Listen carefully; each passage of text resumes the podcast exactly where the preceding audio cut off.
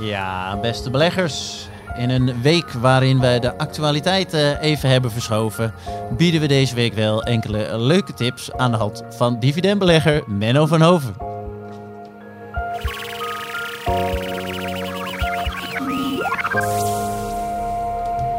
There are three ways to make a living in this business. Be first, be smarter, or cheat. No, I don't cheat. Beleggersbelangen presenteert voor kennis. Ja, beste beleggers, om eh, even die eh, aparte introductie een beetje te duiden, meld ik bij heel even dat we deze week eh, iets op een andere wijze naar jullie toe komen. Er zijn een aantal mensen met vakantie en we wilden jullie toch nog voorzien van een leuke informatie over beleggen deze week. En vandaar eh, dat we iets eerder deze podcast eh, opnemen. En ehm, om ons daarbij eh, te helpen is eh, aanwezig eh, dividendbelegger, eh, beheerder van de dividendportefeuille, Menno eh, van Hoven. En eh, uiteraard eh, is ook bij ons hier eh, beleggingsspecialist Karel Merks. En eh, samen met hen eh, hebben we een hele leuke Zwitserland special eh, op de plank eh, liggen. Eh, want Menno, Menno, leuk dat je er bent, joh. Jij, eh, jij hebt eh, geschreven over, of heb je ingelezen in Zwitserse beleggingen. En ook recent een artikel over gepubliceerd. En nou, dat leek ons een leuk thema om te behandelen. Hoe vond je het? Wat was je opgevallen over eventuele beleggingen in, in Zwitserland? Ja, goedemiddag uh, Maarten. Ja, uh, nou ja, Zwitserland is natuurlijk, uh, staat centraal in het omslagartikel deze week. En ja, het idee was om te kijken van sowieso natuurlijk vanuit de dividendinvalshoek waarmee ik altijd naar aandelen kijk. Maar specifiek ook gewoon de Zwitserse beurs marktbreed. En ik heb me erbij gericht op, op vooral midcaps, mid- en small caps. Je hebt natuurlijk de grote bekende namen. Ja. De Nestlé's, de Roche, de Novartis. Maar er zijn ook veel meer, veel kleinere, minder bekende, hele mooie aandelen. Die, ja, die ook gewoon internationaal heel goed vertegenwoordigd zijn.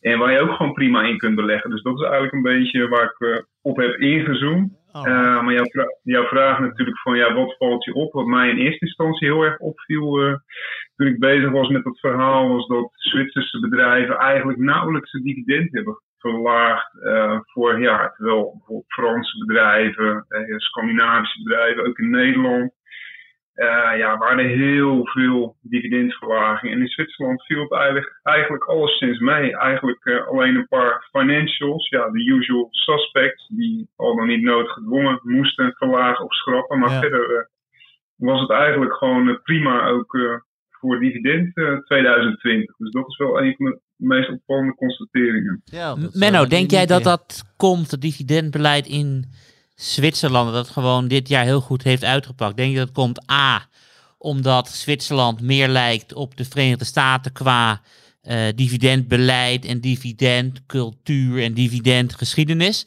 Of komt het omdat Zwitserse bedrijven vooral afgelopen jaar beter hebben gepresteerd dan Europese bedrijven, waardoor ze niet hebben ingegrepen in het dividend?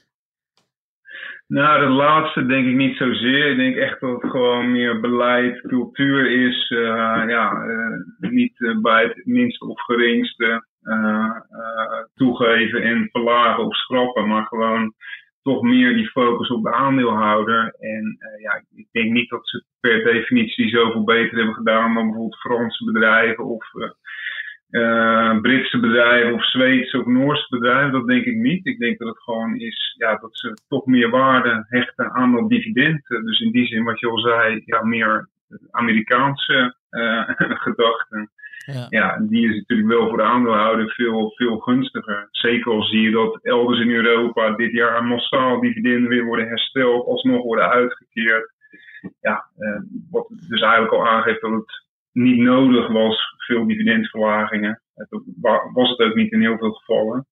En uh, ja, in Zwitserland uh, kijken ze het gewoon even aan en niet in paniek gelijk verlagen, maar gewoon toch handhaven of gewoon zelfs verhogen. En dat bleek dus achteraf gewoon de beste beslissing. Omdat, ja. ja. Wat hebben nu, zij dan? Daar, ben ik, daar ben ik wel benieuwd naar. Want ze hebben dan het dividend hebben ze laten staan. Waardoor de resultaten gewoon onaangepast door konden gaan. Uh, zoals jij, we hebben een keer hier benoemd met jou dat, uh, ik weet niet meer even welk bedrijf het was, maar die had zijn dividend verlaagd terwijl het bijna een dividendaristocraat was. Volgens, was het Unilever? Ja, ja meerdere. meerdere Danone. Oh, Danone was het. Danone, Danone hebben we toen uh, behaald. Ja. Dat hebben ze in Zwitserland dus keurig netjes behouden. waren er nog andere dingen die jou opvielen als, als belegger waarvan je denkt van, hé, hey, waar moet je rekening mee houden als je gaat beleggen in Zwitserland? Ik weet niet of je zoiets kan bedenken hoor, maar ik kan bijvoorbeeld valuta uh, is natuurlijk. Ja, nee, uh, ja, sowieso. Valuta is wel een dingetje, maar daar kan Karel denk ik zo wat meer over vertellen. Ja, nee, heel goed, Benno. Ik heb ook twee onderwerpen meegenomen die ik heel graag wil bespreken, waarvan één de valuta is. Dus dankjewel Precies, dat nee, je het gras niet uh, voor mijn voeten weg Nee, daarom. Dus daar, komen we zo, daar komen we zo nog op terug. Maar het is heel belangrijk bij belegging Zwitserse aandelen. Laat ik me daartoe beperken.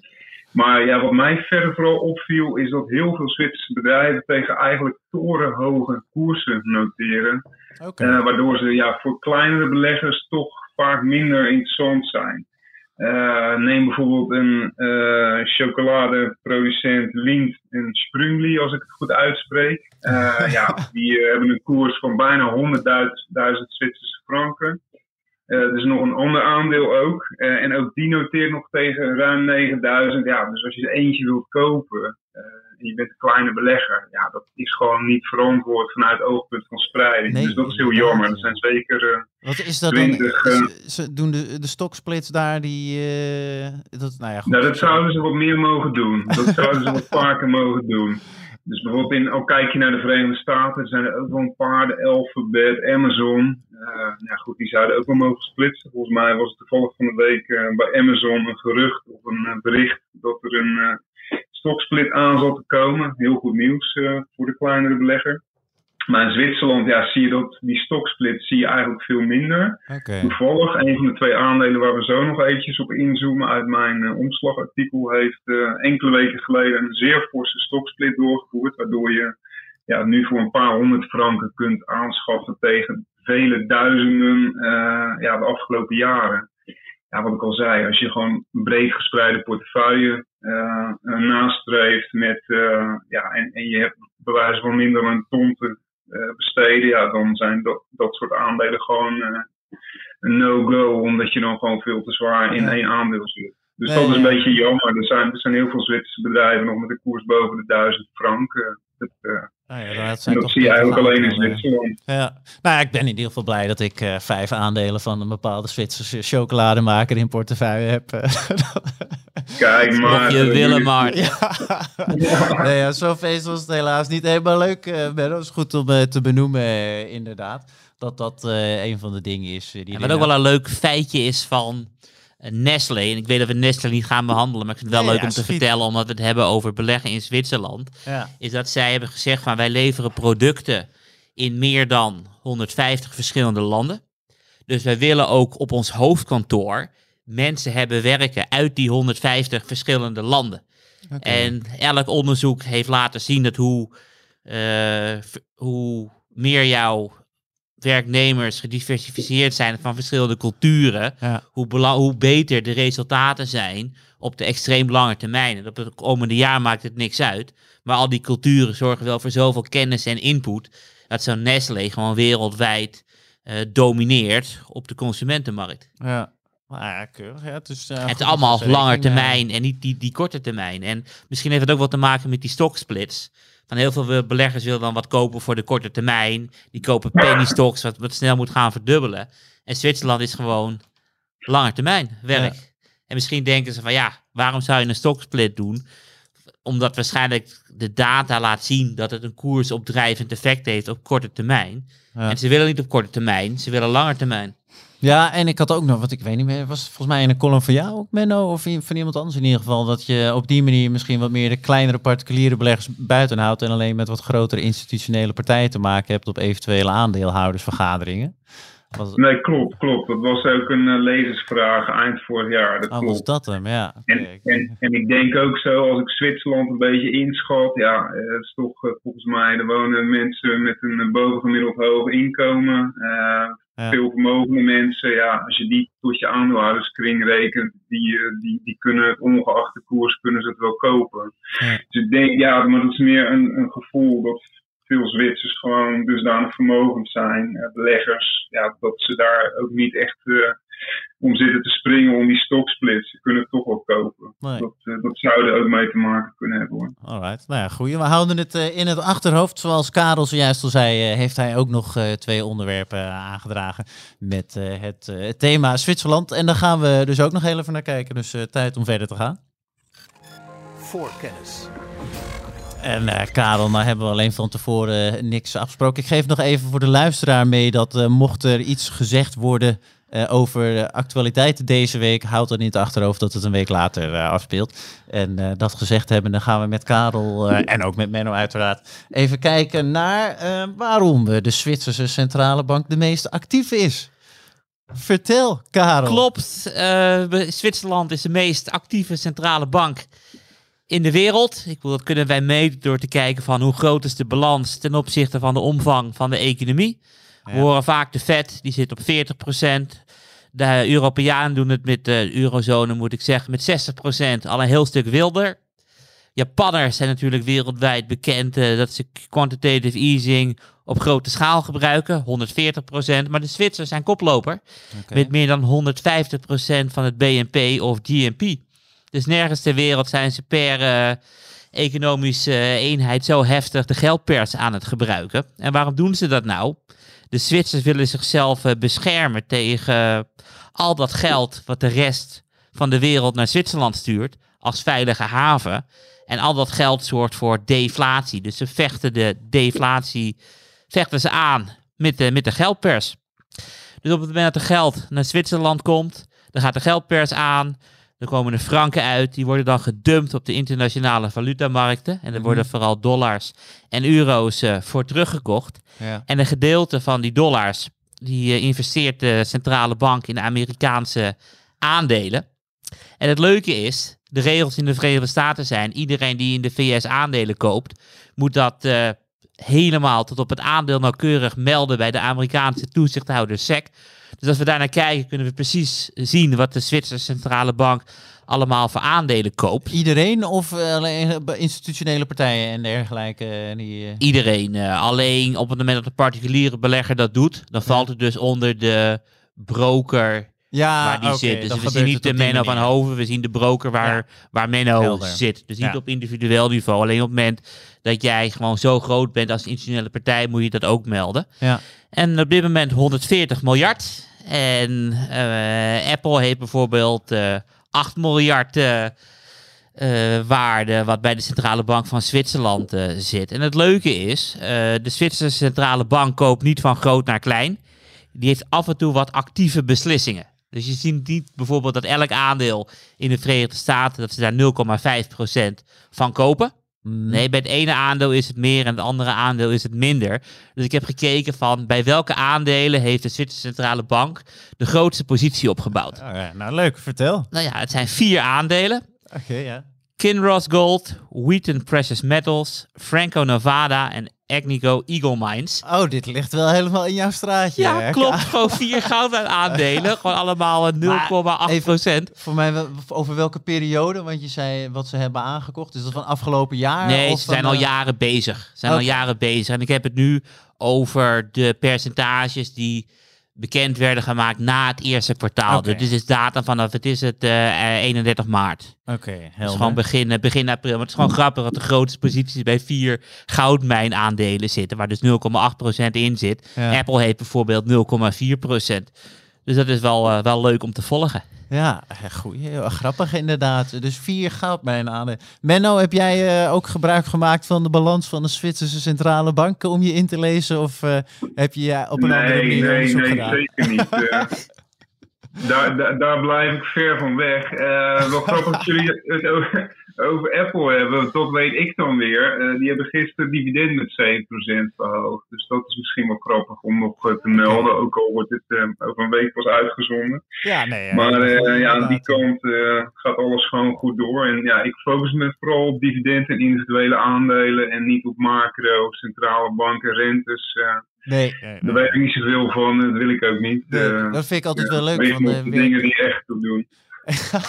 Kijk eens aan. Echt heerlijk, Benno, joh. Maar ik vind het wel leuk van werken bij beleggersbelang. Is dat je ziet dat alle financiële redacteuren echt een eigen manier hebben om... eh, iedereen heeft natuurlijk wel dezelfde trucjes, maar uiteindelijk heeft toch iedereen zijn eigen manier om eh, de analyses te maken. Wat ik zelf eh, een hele leuke extra vind in ieder geval. Maar goede Apple inderdaad gisteravond met cijfers gekomen. Meerdere wegen leiden naar Rome, Maarten. Ja, zeker. Maar er is maar eentje de snelste natuurlijk. Eh, ik weet niet of die he- analogie helemaal opgaat hier. Maar leuk inderdaad. En, dus, en nog even resumerend kader, want we hebben dus vier goudmijn bedrijven. Ze hadden ook nog... Apple was dus een positie van 8 miljard. Ja, 8 Oh, dat is- miljard. Ja, Maar dat is dan 0,4% van de totale Ja. eh, beurswaarde. En eh, de, de centrale bank heeft redelijk van groot naar klein gekocht. Mhm. Alleen het is wel grappig om te kijken van welk percentage zitten ze erin. Dus wat zijn de actieve bets. ja, En ze hebben op dit moment 2621 aandelen. Oké, 2621. Jeetje, oké. ja. Ja, dat ik wil dus, allemaal, eh, eh, ik kan het in Excel naar je opsturen. Nee, ja, graag. Joh. Dan eh, kan ik mijn je wel in de chocolademakerij misschien weer wat uitdragen met de tijd. Alright. Nee, ja, goeie, leuk, leuk onderwerp. Ja, maar het is wel opvallend dat het, hoe slechter het in de wereld gaat, Ja. hoe meer geld er vlucht naar Zwitserland, hoe meer Amerikaanse aandelen er worden gekocht. Hoe meer geld een vlucht... Want ja, ik dacht dat hij... Verbeter me even, maar ik had het dus als de boel eh, eh, slecht gaat economisch, dan trekt alles naar de dollar toe. Was altijd toch, is toch altijd een beetje een ding. Is dat, geldt het voor de Zwitserse frank ook? Ja, niet? Zwitserse frank ook. En dat is mijn tweede onderwerp over de Zwitserse frank, de valuta. Ja, Waarom die zo sterk is ja. en waarom mensen in tijden van onrust graag naar Zwitserland willen. Alleen. Zwitserland is een land met 500 miljoen, oh nee, ik zeg het verkeerd, 5 miljoen inwoners. Dus er wonen 5 miljoen mensen in Zwitserland. ja. En er wonen meer dan 300 miljoen mensen in de Verenigde Staten. Dus eh, Ja, oké. De impact eh, ja, gaat klopt. Weet je. En de dollar is de wereldwijde reservemunt. Ja. Dus alle grondstoffentransacties gaan in dollars. Dus op het moment dat daar paniek uitbreekt, is standaard keren naar de dollar. Dus Ja. dan zie je ook vaak dollar in crisissituaties stijgen. Ah. Alleen Zwitserland is een beetje de traditionele schuilplek als het misgaat. Heel goed. Nou, kijk eens aan. Wat goed dat we een Zwitserland thema hebben deze week. Alright, hey, leuk eh, onderwerp, eh Karel. We gaan eh, weer verder eh, naar Menno toe. voor kennis. Want eh, hij gaf het al heel even weg eh, op het begin. En maar goed ook, want eh, ik was het vergeten. Menno gaat natuurlijk een aantal leuke tips eh, behandelen. Adviezen van eh, bedrijven die hij eh, heeft eh, behandeld voor eh, het omslagartikel dat eh ter correctie eh, voor de luisteraars vorige week is uitgekomen. Maar zeker nog te vinden is op de website eh, van Beleggsbelangen. En we gaan twee van de drie tips eh, gaan we uitlichten. Alleen... eh, Twee, twee van de vijf zelfs. Sorry, twee van de vijf. Excuus. Ja, ik was een beetje van de rel. Dat Karel wilde er bijna tussendoor gaan praten, maar hield zich last minute in. Ik wou zeggen, het artikel is te vinden in de show notes. Ja, dus nee, die zijn er niet, de show notes, want ik ben vrij... Soms denk ik de enige ben die werkt. Ja, soms wel inderdaad. Ja, die houden we erin. Nee, maar eh, we twee van de vijf tips eh, die Menno heeft behandeld, eh, die gaan we even uitlichten hier. Dat leek ons wel leuk. Voor, ook voor de luisteraars die geen abonnee zijn. Wil je de rest van de tips nou belezen? Als je geen abonnee bent, dan weet je wat je moet doen. Namelijk een abonnement afsluiten bij beleggersbelangen.nl. Hey Menno, ehm, we hadden gewoon de, de eerste twee eh, gekozen. Dat is in dit geval eh, Emmy en Belir. Maar laten we beginnen met Emmy. Vertel, wat doet dit bedrijf en waarom is dit een, een leuk bedrijf om onder aandacht te brengen?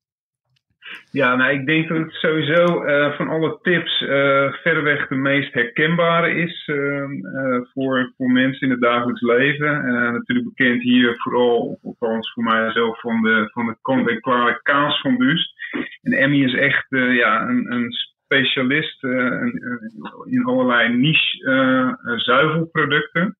Oké. Eh, dat komt uit het grootste deel van de omzetten vandaan. En ehm, ja, het is gewoon een heel degelijk eh, aandeel. Eh, geen hele snelle groeier, maar wel hele mooie, sterke merken. Ze doen ook in eh, ijskoffie. Eh, ja, de, de helft van de omzet komt inmiddels bijna uit buiten eh, Zwitserland. En eh, ja, dat zie je dus ook wel in die cijfers. We hadden het net over valuta. Ja. Eh, 2020 is er gewoon een negatief valuta-effect van eh 4,5%. Eh, op, die, eh, op die omzetontwikkeling. Eh, maar ja, Emmy is gewoon een aandeel hele mooie merken, doen kleine acquisities. Ehm, dividend wordt al jarenlang stapsgewijs verhoogd. dit jaar voor het zesde jaar omhoog. Ja. nou, echt gewoon een hele mooie, sterke, dubbelcijferige groei van het dividend de afgelopen jaren. Ja. Sterke balans. Uh, ja, het is gewoon een heel degelijk aandeel. Wel een duur aandeel. Ja, ik wilde net zeggen, want is het, is, het, is het in Zwitserland allemaal... Ja, het zal een beetje in lijn met Europa zijn uh, en de rest van de wereld. Alles is natuurlijk door het dak gegaan de laatste tijd. Dat zal bij Emmy uh, ja. niet anders zijn, denk ik.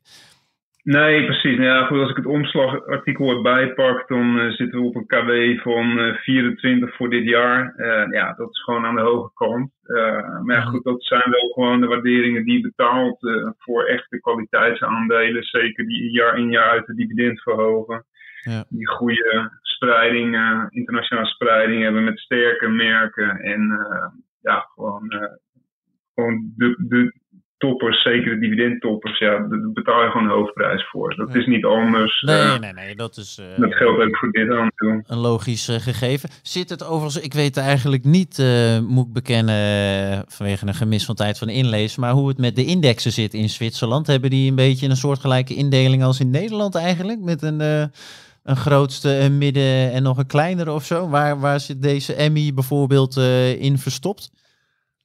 Oeh, nou, ik, ik zou niet weten qua. Kijk, Zwitserland heeft natuurlijk de SMI uh, 20, de SMI-index. Nou, dat zijn de, gewoon puur volgens mij op basis van market cap de grootste aandelen. En er zijn er drie die er echt met kop en schouder bovenuit steken. Dat zijn natuurlijk Nestlé, Roche, Novartis. Allemaal met uh, ruim 200 miljard Zwitserse franken. En dan heb je best een gat naar ABB. Die zit ongeveer op 4, 65 miljard. Oh ja. uh, en het kleinste uh, eh, SMI-aandeel momenteel is Swatch Group. En dat is ook een van de weinigen die dividend wel verlaagden. omdat ze natuurlijk heel erg afhankelijk zijn van export China die waren ja, hard geraakt. Zwart Groep is, de, is, de, is de horlogemaker. Ja, die, ja oké. ja, ja, ja, oké. Klopt, inderdaad. Maar ja, Emmy zit dan op een market cap nu van uh, ja, uh, eh, 5 miljard. Dus die zou uh, voor okay. Nederlandse begrippen zou die gewoon misschien wel AX, maar anders gewoon een AMX-index. dat niveau moet je denken. Ja, oké. Dus echt een, echt een midcap. Echt een midcap. Oké, nou leuk. Ja, ik vind het zelf toch leuk van beleggersbelangen dat dit soort bedrijven juist onder aandacht komen. Dus uh, groeien, alright. Hey, dat is uh, tot dusver Emmy uh, die we in behandeling hebben genomen. Was er ook nog een tweede leuke aandelentip en dat is Blimo, als ik het goed heb uitgesproken. Ja. Group. Wat, vertel, wat doet deze partij en wat maakt het een, een leuk aandeel om te volgen? Ja, Belimo. Nou, ik had het toevallig enkele weken geleden ook al in een column benoemd. omdat ze een hele forse aandelensplitsing hebben doorgevoerd. Waardoor ze nu ja, op een koers van 370 Zwitserse franken ook gewoon voor de kleinere belegger goed uh, toegankelijk zijn. Ja, is ook gewoon echt een uh, heel goed gespreid, uh, internationaal gespreid bedrijf. zit in de sector HVAC, als ik het goed uitspreek. Dat staat voor Heating, Ventilation en Air Conditioning Systems. Ja. Dat is echt een groeimarkt. een sterke focus op, op duurzaamheid. ja, gebouwen, panden moeten steeds groener, minder CO2-uitstoot. En daar speelt een bedrijf als Belimo uh, op in. Ze maken uh, innovatieve elektrische actuator- en sensorsystemen voor verwarmings- en airconditioning-systemen. Mm Dus dan moet je denken aan ja, sensoren en de apparatuur binnen zo'n airconditioning, die dus de temperatuur opmeet en dan, laten we zeggen, de beslissing neemt van we gaan nu automatisch aan. automatische temperatuurregeling, dat soort technologieën maken ze. En uh, ja, het bedrijf is heel sterk gericht op innovatie. Uh, als ik het goed heb, besteden ze iets van 7% van de omzet jaarlijks in uh, RD, wat echt gewoon binnen de sector verreweg het meeste is. ja, en die sector die, die, die groeit gewoon. Vorig jaar was het natuurlijk een lastig jaar omdat veel kantoren gesloten waren. Maar op lange termijn zijn de vooruitzichten heel goed. Vooral dus door die toegenomen focus op duurzaamheid en uh, ja, het is ook wel leuk om te zeggen trouwens, Emmy uh, is ook echt enorm bezig met duurzaamheid. Je ziet het natuurlijk tegenwoordig bij nou ja, nagenoeg alle bedrijven. Ze moeten ook wel onder druk van aandeelhouders. Maar Ja. ja, Emmy is misschien wel een van de meest op duurzaamheid gerichte bedrijven in Zwitserland eh, op dit moment. Oké, dus Duurzame kaas van du. Ja, we, ja. nou, we behandelen nog twee duurzame Ja, tips goed. ook. Dus een extraatje natuurlijk. Of voor sommige beleggers die hebben het echt gewoon hoog als criteria zitten natuurlijk. Dat Nee, nee, absoluut. moet. Ja, alright. Absoluut. En dat geldt natuurlijk ook voor Belimo. Ja, alleen al de activiteiten die ze doen, eh, alles gaat erop om, het, eh, om isolatie, eh, om Ja, want, zo weinig mogelijk uitstoot en vergroening van kantoren en gebouwen. Ja, dat is waar zij zich natuurlijk mee bezighouden. En in die zin zijn ze sowieso natuurlijk duurzaam, schonere lucht, meer energiezuinige gebouwen. Dat, eh, Want hoe ben dat is jij, ben je hierbij eh, gekomen? Want jij hebt, eh, even herinner me, maar ik heb, eh, jij hebt volgens mij een, een half jaar of een jaar geleden heb jij een Amerikaans soortgelijk bedrijf volgens mij getipt. Klopt. Ook een ventilatiespeler die heel, Heel erg met maar- duurzaam. Ja, Hij leest alles. Ja, die heb je- Nee, Dat houden we klopt. het ook nog was, allemaal. Dat was, Maar eh, is dat een was sectorgenoot? Train Technologies. ja, oké. Train Technologies. En ja, dat was wel echt één, nou, die, die, die zit misschien wel bij de top 10 eh, van wat ik volg eh, in, eh, aan, aan duurzaamheidsacties. ja, die zijn echt doorspekt van duurzaamheid in alle opzichten. En het leuke is dat dat aandeel ook gewoon enorm goed heeft gedaan sindsdien. En eigenlijk daarvoor ook al. Dus ja, duurzaamheid kan ook prima samengaan met, met een hele goede prestatie op de beurs. Eh, eh, geldt niet voor alle aandelen. Soms Nee, eh, nee, schiet het nee. iets te ver door, zoals bijvoorbeeld bij een Danone, wat dan weer een sectorgenoot van Emmy is.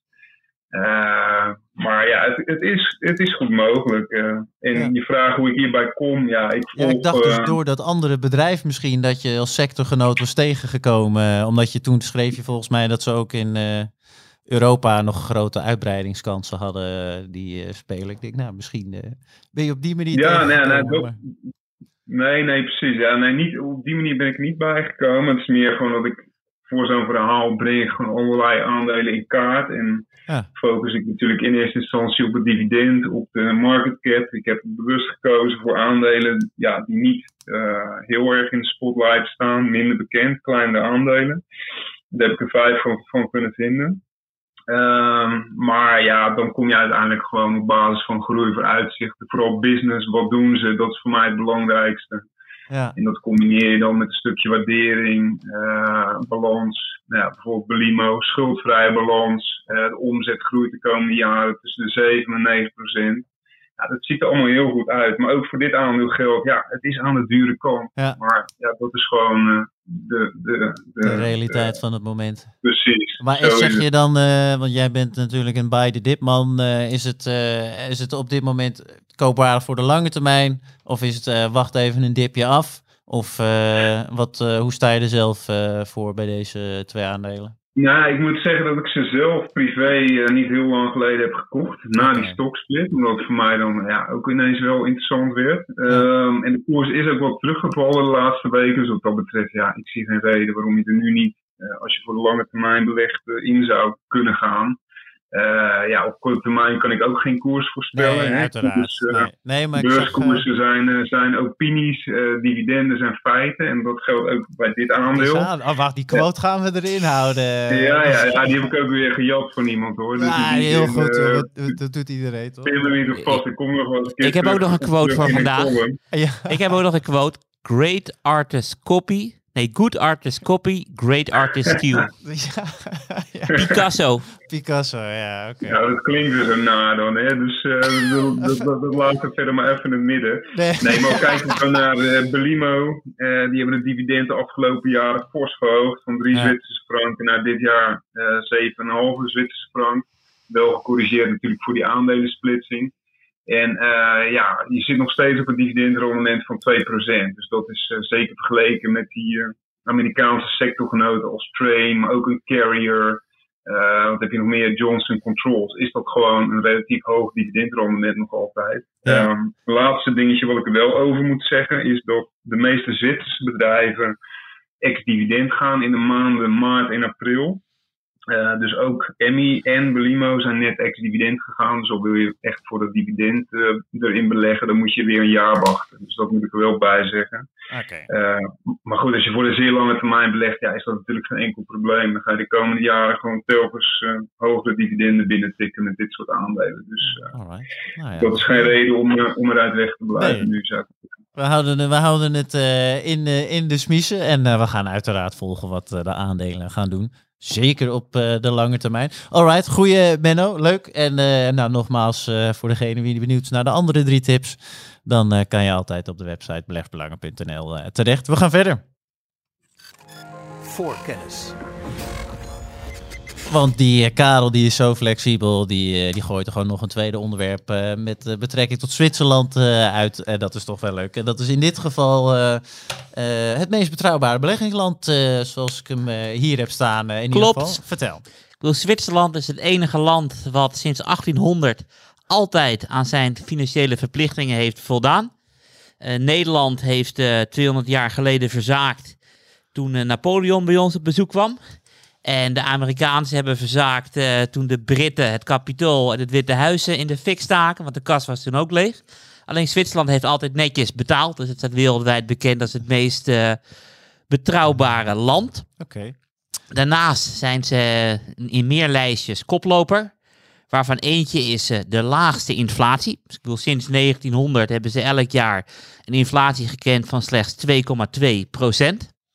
Eh, Nederland is wel nummer 2, maar ja, wij zitten op 2,9 procent. En dan denk je van ja, wat maakt die 0,7 procent Nou, is per veel. jaar nou weer uit? Die 0,7% per jaar maakt heel veel uit. Want sinds 1900 zijn in Zwitserland de prijzen met 12 keer over de kop gegaan. En in Nederland eh, in 27 keer. Dus 0,7% compounding over 120 jaar Ja. Is een heel groot eh, verschil. Maar we zijn nummer twee. En daarom is Ja. de, de frank, de Zwitserse frank, wereldwijd ook eh, de best presterende munt van de afgelopen, eh, dit is het 121 jaar.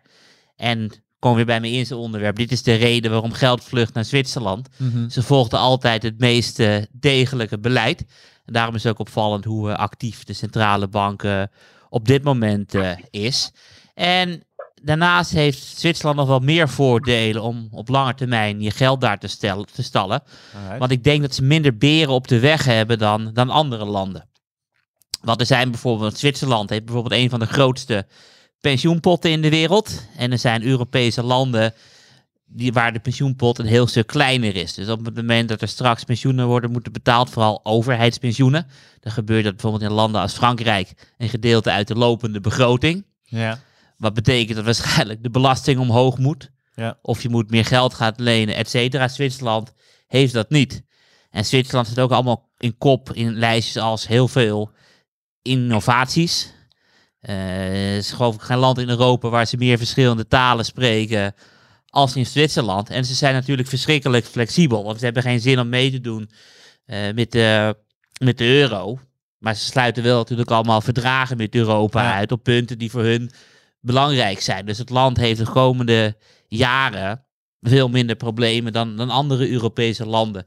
Waardoor eh, de belastingen niet omhoog zullen gaan en de belegger waarschijnlijk daar een betere deal heeft. Ah, kijk eens aan. Nou, ik kan me voorstellen waarom Menno zich is gaan bezighouden met de Zwitserse aandelen, als je dit zo eh, in ieder geval hoort. Nee, maar goeie, kijk, ze zitten natuurlijk, ze moeten wel die verdragen aansluiten. Ze zitten omringd door, eh, wat is het, zes, zeven, acht, negen landen of zo, die direct grenzen aan Zwitserland, denk ik. Dus het Ik zou het even opzoeken. Ik bedoel, het Ja, zal zijn eh, Italië, Frankrijk, Duitsland, eh, Oostenrijk. Noem maar die andere vijf dan. hoor. Liechtenstein. Eh, Oké, heel goed, heel goed. Maar vooruit. Ik Nou, bedoel, als jij nog deze maar- uitzending gaat afsluiten met een Zwitsers jodelliedje, dan scoor je zoveel punten, ja, Maarten. Nou, ik denk, like, ik hoef het hoeft voor mij niet heel serieus te zijn, maar om naar die kant op te gaan, dat gaat misschien wel erger. Nee, maar hey, leuk, eh Karel, inderdaad. En, eh, ja, ze zijn natuurlijk eh, wat dat betreft gewoon een, een, een interessant eh, land om eh, in te beleggen. En dat eh, wordt op deze manier nog maar eens eh, onderstreept. Klopt, de in deze podcast hebben we het altijd over spreiden. Ja, Dit is de ideale manier